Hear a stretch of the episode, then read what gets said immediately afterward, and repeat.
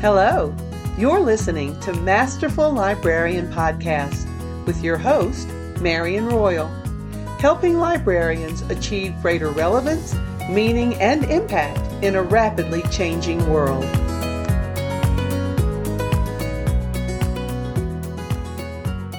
Hello, librarians. Thanks for tuning in to the podcast. Last week, I was at the hairdresser. It's a super friendly place, uh, new for me, and I was chatting with one of the young women who works there. She is 19 years old. And since I'm a new client, she was asking me what I did for a living. And of course, I said, I'm a librarian. Her response, and I quote, You're awfully nice to be a librarian.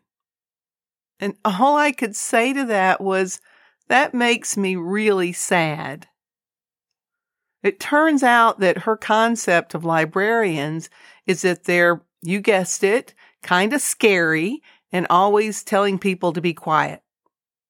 The frowning shusher, intent on policing behavior and collecting fines. That is her impression.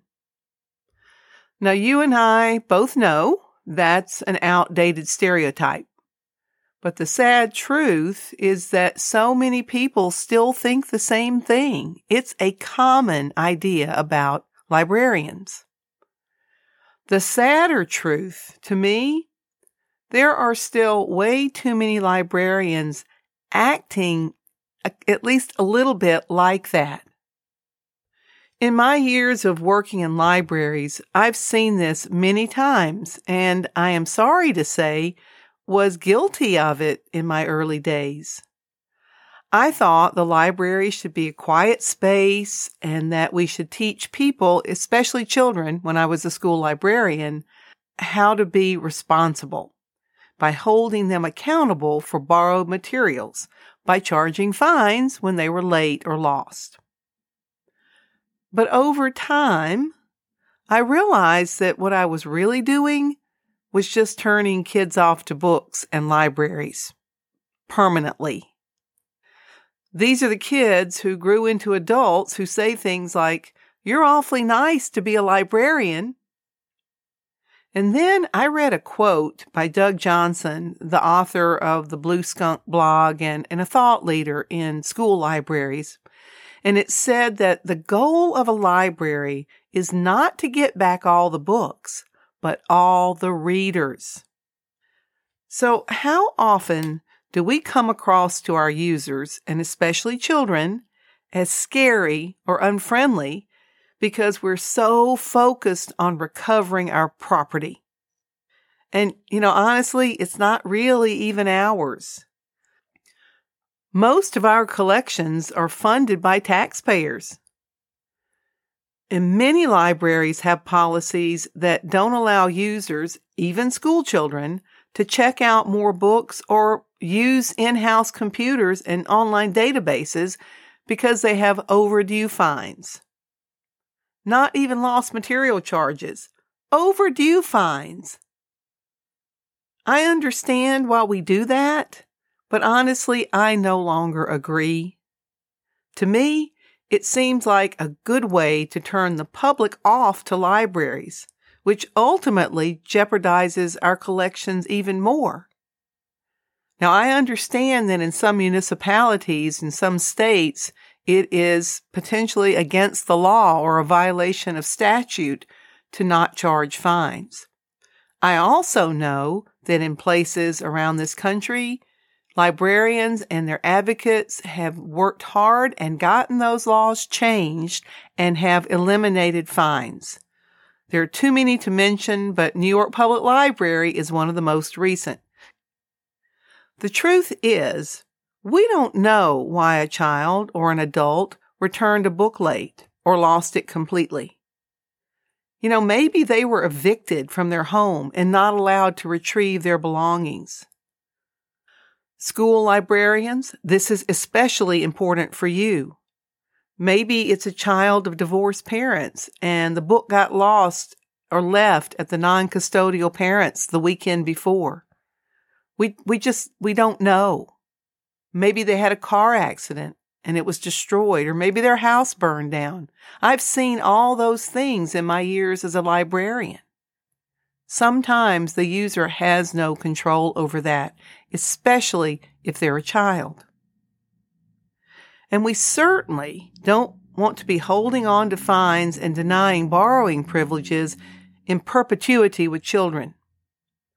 Once, when I was a district librarian, and this, this story hurts my heart, but when I was a district librarian, I was on site at a middle school and I was training a new librarian to use our circulation system. A seventh grade class came to the library and a boy came to the desk with a book to check out. Now bear in mind, this is seventh grade.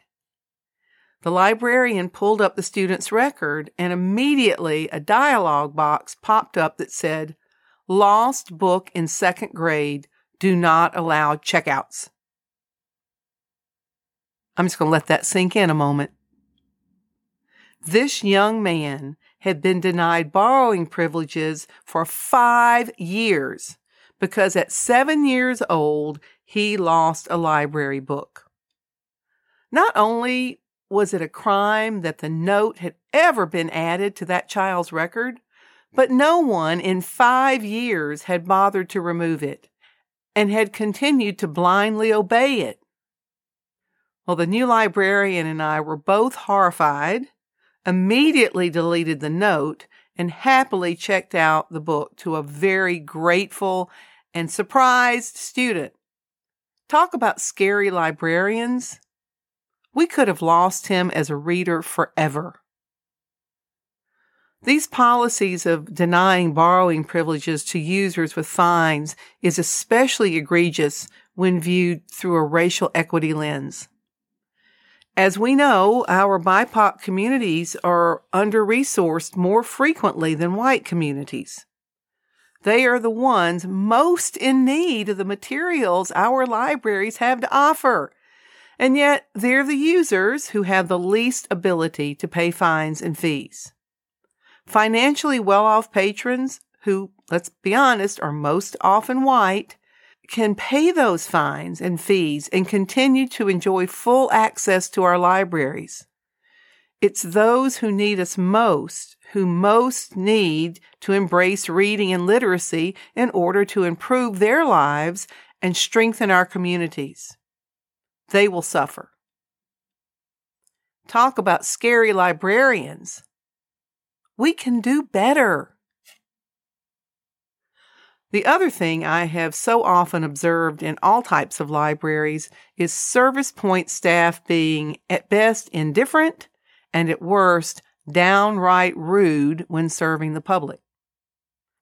Now, in all fairness to those staff members, it might be the 20th time that day they've had to remind a patron to wear a mask properly.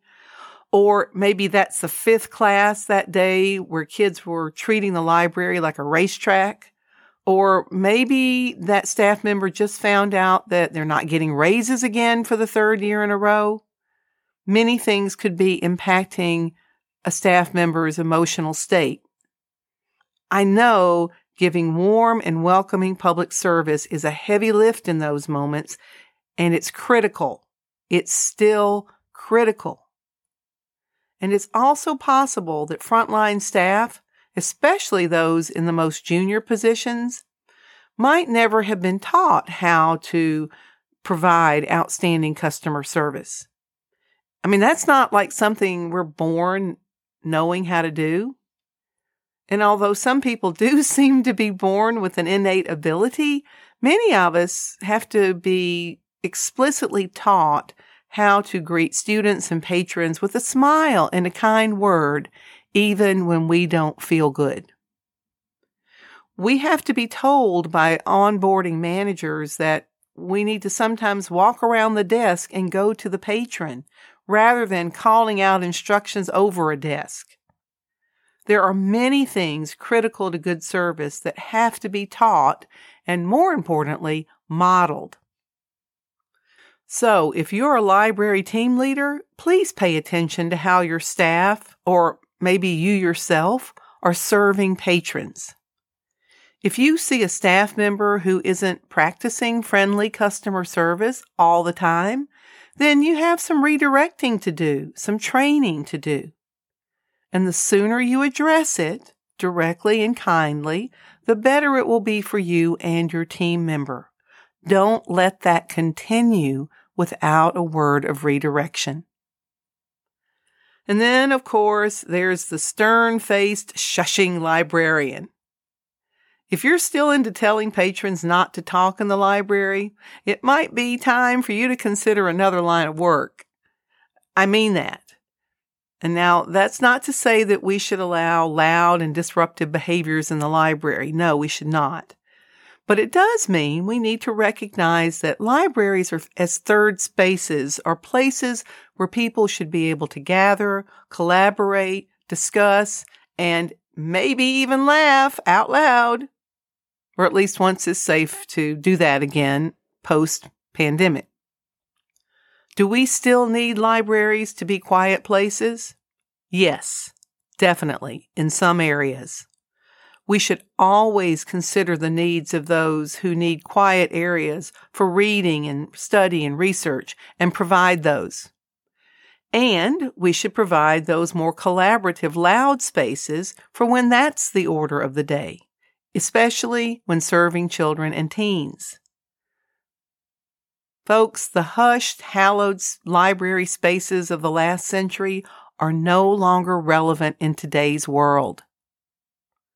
I urge you to seek the balance between noisy activity and quiet reading in your libraries and put your shusher away for good.